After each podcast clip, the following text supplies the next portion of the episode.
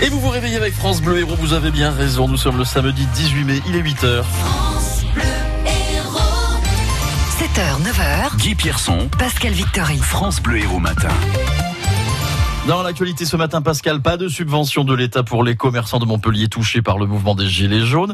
Les footballeurs biterrois qui quittent la Ligue 2 et le soulagement à Gazoul-les-Béziers. Un homme suspecté d'avoir tiré sur un pêcheur dimanche dernier, qui a quand même reçu une balle qui lui avait traversé la joue, a donc été arrêté à Lignan-sur-Orbe, au bord d'un plan d'eau où il se cachait. Une trentaine de gendarmes étaient sur ses traces, mais que sait-on de cet homme, Stéphane Pocher? Le suspect est un homme d'une trentaine d'années, connu de la justice. Il ne serait pas originaire de l'Hérault, il n'aurait pas toute sa tête. Depuis plusieurs jours, il se cachait dans cette fourgonnette Vito Mercedes, euh, volée il y a 15 jours dans le Tarn. Il était en pleine campagne au bord de la rivière quand les gendarmes ont lancé l'assaut. Il n'a jamais vraiment quitté le secteur depuis dimanche dernier. Il était activement recherché, il se sentait menacé. Son véhicule avait par ailleurs été aperçu à plusieurs reprises. Des pêcheurs de Cazoul-les-Béziers ont eu la bonne ou mauvaise idée de partir à sa recherche. Ils avaient eu écho de cette présence dans le secteur et c'est d'ailleurs l'un d'entre eux qui a donné l'alerte jeudi après-midi. Dès l'arrivée des gendarmes, le suspect a pris la fuite, il a été vite rattrapé, il n'a manifesté aucune résistance. Dans son véhicule, des armes ont été retrouvées, des armes de chasse. Physiquement, il ressemble à la description réalisée par les témoins. Reste à savoir pourquoi il a tiré dimanche sur un pêcheur. Peu de temps avant, il avait été vu à proximité d'un véhicule incendié. D'autres méfaits pourraient lui être reprochés, mais là c'est encore trop tôt. L'enquête ne fait que commencer. Et sa garde, sa garde à vue devrait être prolongée aujourd'hui. Un adolescent de 13 ans a porté plainte pour violence contre son père. Pour euh, des coups, des humiliations en public, il l'accuse même d'avoir essayé de l'écraser. Le père, un maçon de 36 ans, déjà connu de la justice, a été condamné par le tribunal correctionnel de Béziers à 18 mois de prison ferme. Un an et demi après le drame de Millas dans les Pyrénées-Orientales, cette collision entre un car scolaire et un TER au passage à niveau qui a coûté la vie à six adolescents. Un an et demi après, donc, les experts du bureau enquête accident ont rendu leur conclusion, Baptiste Guillet. Oui, le BEA estime que le scénario le plus probable de l'accident, c'est la non-perception par la conductrice de l'état fermé du passage à niveau, malgré la signalisation en place. D'ailleurs, cette signalisation, elle a bien fonctionné, estiment les experts. En clair, les feux clignotants fonctionnaient, la barrière était baissée, même si, je cite, ça ne peut pas être prouvé avec certitude. Et malgré cela, la conductrice ne s'est pas arrêtée. Alors pourquoi Le BEA avance quelques pistes? Elle n'a sans doute pas entendu la sonnerie du passage à niveau qui s'est arrêté une fois les barrières descendues.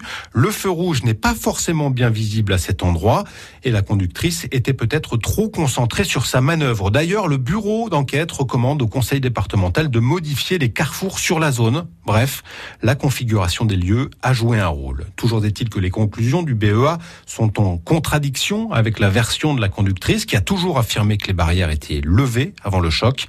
Le rapport ne va donc pas forcément aider sa défense. 44 personnes ont porté plainte à Montpellier hier après-midi pour mise en danger d'autrui. Du glyphosate avait été retrouvé dans leurs urines lors d'un prélèvement en mars dernier. Ces plaintes vont être envoyées au pôle santé du tribunal de Paris. D'autres cas en provenance de toute la France sont envoyés également là-bas. Des marches contre Monsanto Bayer qui euh, produit le Roundup sont organisées dans le monde aujourd'hui, dont une marche ce matin à 10h à Montpellier au départ du jardin du Pérou. La ville de Montpellier est-elle passée à côté d'une subvention de l'État. L'État qui débloque 5 millions et demi d'euros pour relancer ses commerces impactés par le mouvement des Gilets jaunes. Montpellier n'est pas dans la liste.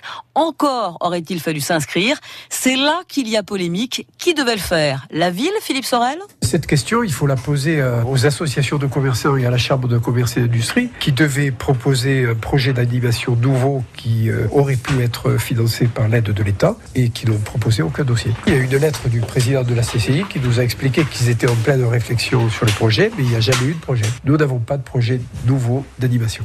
Alors pourquoi la Chambre de commerce et d'industrie ne l'a pas fait? Son président André Deljari. On n'a jamais été appelé par la mairie à quelque moment que ce soit. Sur le principe, vous avez le ministre de l'économie qui donne un dossier aux maires qui sont montés tous à Paris. Vous redescendez avec un dossier. Quand vous redescendez avec le dossier, moi je n'ai pas connaissance de ce dossier. Si on m'appelle pour me dire, président, il faut remplir un dossier avec une animation commerciale, je le fais immédiatement. Je ne peux pas aller dans le bureau du maire pour aller chercher un dossier. Ça, c'est pas possible. Maintenant, s'il m'appelle pour remplir un dossier, je remplis le dossier. En attendant, hein, c'est une nouvelle journée de mobilisation aujourd'hui c'est déjà l'acte 27. La semaine dernière, il y avait moins de 20 000 personnes dans les rues en France, 1300 personnes quand même à Montpellier, où la manifestation s'était déroulée dans le calme. Un rassemblement régional est prévu cet après-midi à Alès.